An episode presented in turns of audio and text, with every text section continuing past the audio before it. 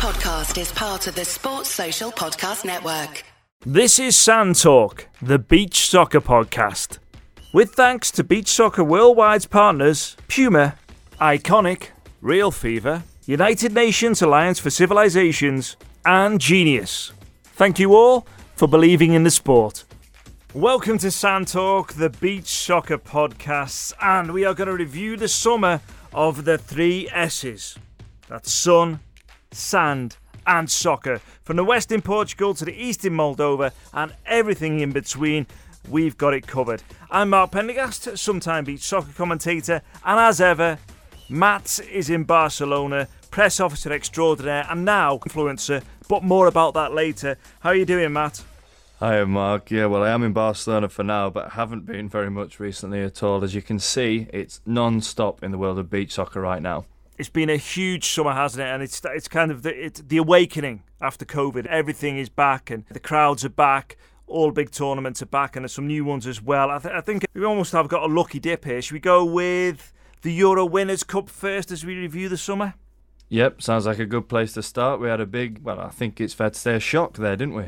Yes, definitely so. I mean, the uh, fact that Benfica won it after Braga dominating for, for so long and, and dominating the domestic league as well in Portugal, it was a, it was a bit of a surprise. But when I look at it, and Portugal did play in the Mundialito against Japan, there was the second period of that game where the four outfield players were all Benfica players. So there is real quality there, and it's it's great to see that two teams in Portugal are coming through and, and can dominate the European scene, and it's not just Braga. Yeah, it's very nice to see. You've got obviously Bernardo Lopes, regular in the Portugal side, and he was the top scorer in the Euro Winners' Cup in 2021, if you remember, Mark. He's a top, top player. Andrade in goal. What a performance in the final. Yes, I mean, it, 43 uh, as a goalkeeper, that is, is fantastic. And he seems to be like Benjamin Button. As time goes on, he get he gets younger and and better. And he he's one of the goalkeepers that I, I like because he's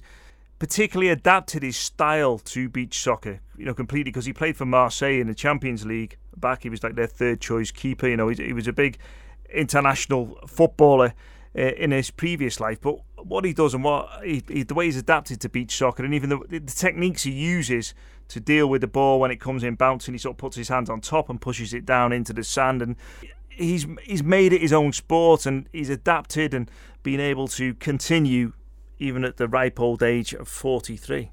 Yeah, definitely. And he's like a, he's definitely kind of a veteran and a leader and a figurehead in that team as well. A lot of young players. Yeah, and I think he's you know there's no sign of him retiring as yet, and and why should he? Because he's he's still a, a, top top keeper and still winning awards and, and still doing it for the national team when it really matters. The other thing about the Euro Winners' Cup, I think we should, we must mention, is of course the Danish team that did really well.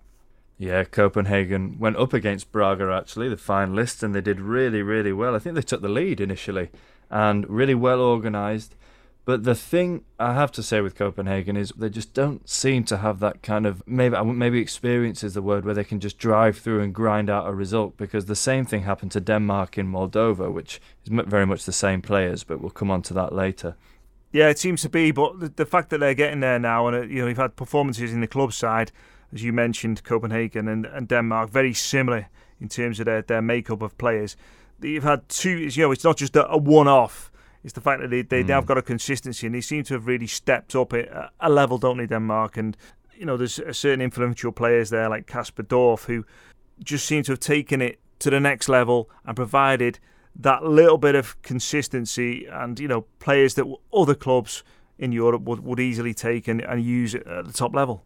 Definitely, and Axel Dam is obviously the other main star in that in that lineup. He's a, fantastic number ten, fantastic bicycle kick. Really impressed in the Spanish league, then went on and impressed in the Baltic League and of course in the Euro Winners' Cup. And remember, there is a podcast with Captain Kasper Dorf and Axel Dam which I recorded at the Euro Winners watching one of the semi finals, I think it was. So go back and listen to that really interesting insight on that Braga game and those other matches as well. And we spoke about shocks in the Euro Winners' Cup, but I think the biggest shock of the summer, the performance in the Mundialito of the USA, where they beat former world champions Portugal 6 5, was you know, it, it left me rubbing my eyes when I saw the score, and I, I watched it actually in Portugal. I was on holiday at the time, and they had it on the main TV channels there, and even people in the bar I was in were saying, "Is, is that right?"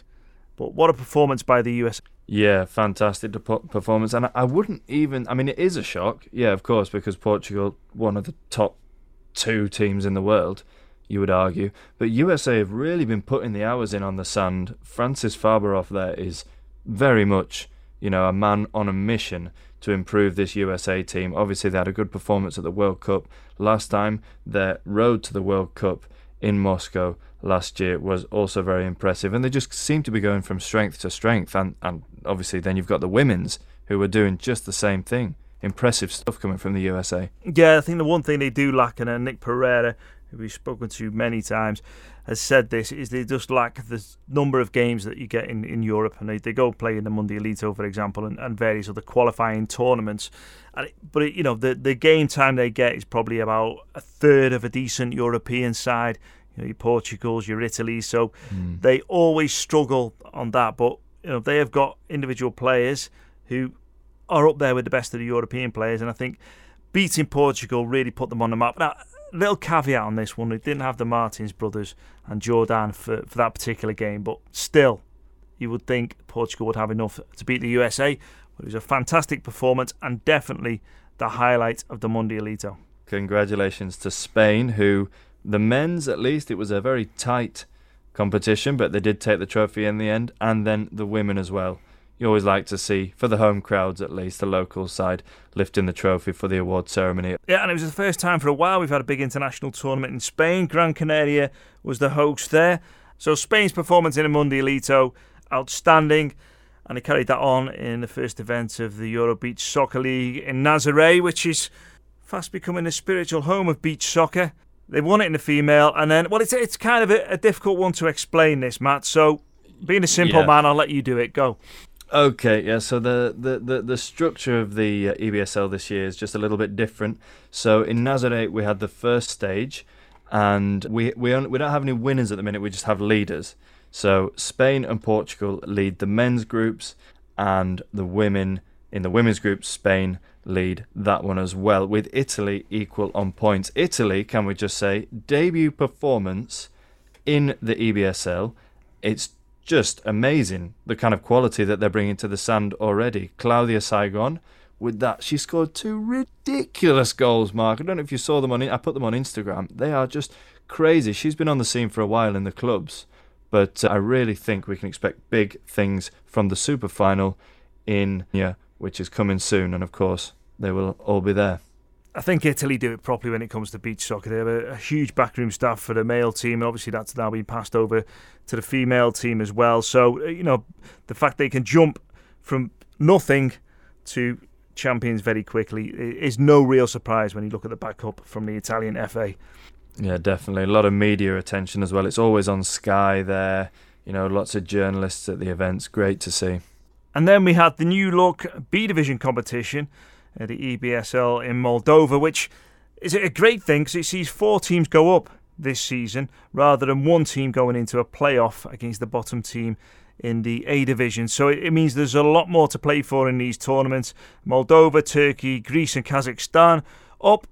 Greece, of course, and Turkey form A division teams, so they'll be very happy to get back in there. And Moldova, one of the few international teams with their own permanent stadium, will now have that permanent stadium in the A division. What was the general feeling on this competition, Matt, with the four up? Oh, well, there was a lot of excitement building up to it, a lot of tension. Many, well, all the teams really wanted that ultimate prize, you know, and that stadium in Moldova is just incredible. Incredible facility to work at. Surprisingly hot in Moldova. I've been the last two years, and it's you know it gets to near 40 degrees sometimes, which I'm sure didn't help the Nordic countries, which may have been a reason that Denmark didn't impress quite as much as they were they were expected to. At least I was expecting them to really push for promotion. But when you're looking at the likes of Greece and Turkey, former A division teams, and the, the, the quality of player they have, I suppose with Denmark there is still that little bit to catch up. Maybe they've definitely got the stars, but yeah, like like you said, Greece were were fantastic. Katsoulis finishing top scorer and scored some cracking goals, and Moldova in that home stadium with the home crowd behind them, they are just a, a team possessed. Well, they've got the backup as well of the Moldovan FA. Obviously, they've built that stadium. And there's good backroom support, and the same for Kazakhstan. I think that's knowing Denmark and knowing the support they get. I think that that is the difference, as we mentioned just before with Italy. It is done properly. I mean, it's done properly in the back room, if you like, for want of a better phrase. Then it's going to reflect on the sand. And across to North Africa, Casablanca, to a competition that featured all Arabic speaking countries. And maybe a surprise in this tournament with Egypt winning it, despite the fact the competition contained a team that have been to the World Cup on more than one occasion, the United Arab Emirates. Yeah, 12th rated in the world, by far the top rated team in Casablanca. And obviously under new management with Ramiro Amarelle, but they just seemed to struggle to find their feet. They were playing a very high line with the keeper spending a lot of time out of his area, and they just got punished. And towards the end, they started playing much better. They won their last game against Morocco, which was an absolute thriller, and got a little bit fiery. Have to say, I was I was there on the pitch at the end. But uh, yeah, really interesting teams, interesting event, lovely people, and congratulations to Egypt. And well done as well to Rabi, Moroccan captain, who impressed as he finished top scorer and most valuable player.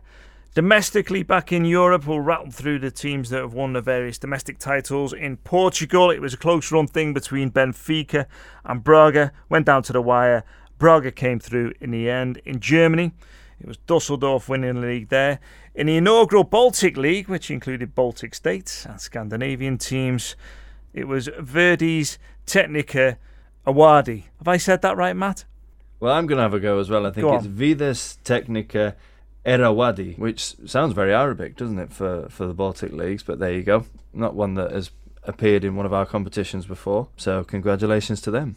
In Spain, it was Levante in the male competition and Playas San Javier in the women's, who took the titles in the Iberian Peninsula.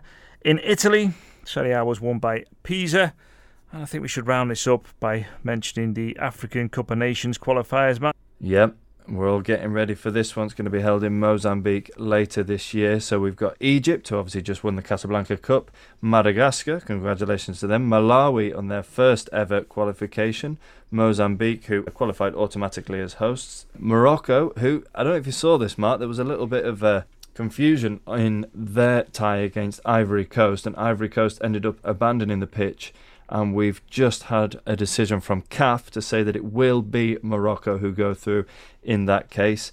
Nigeria also through, Senegal cruise through as they so often do, and then Uganda. Lot happening in Uganda at the minute, Mark. Lots of interesting beach soccer leagues going on there.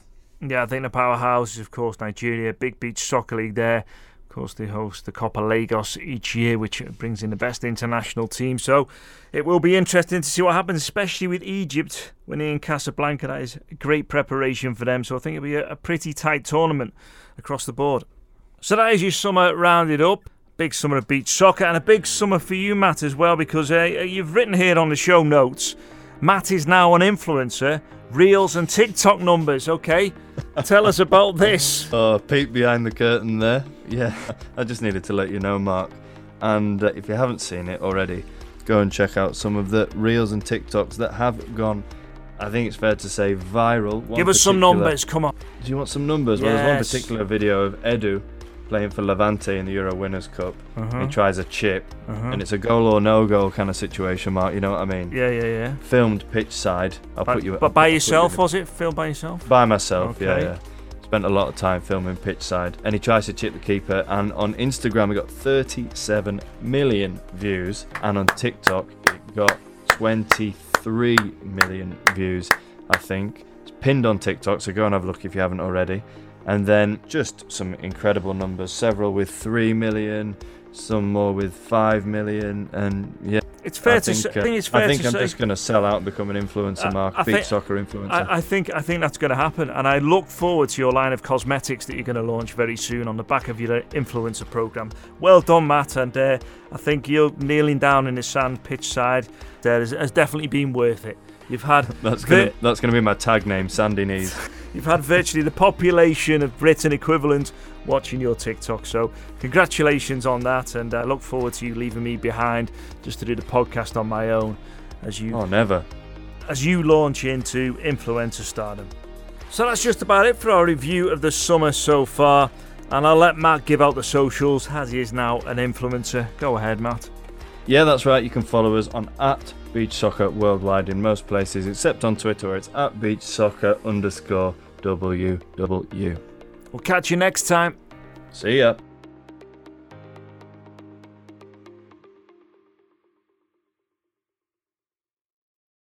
Sports Social Podcast Network.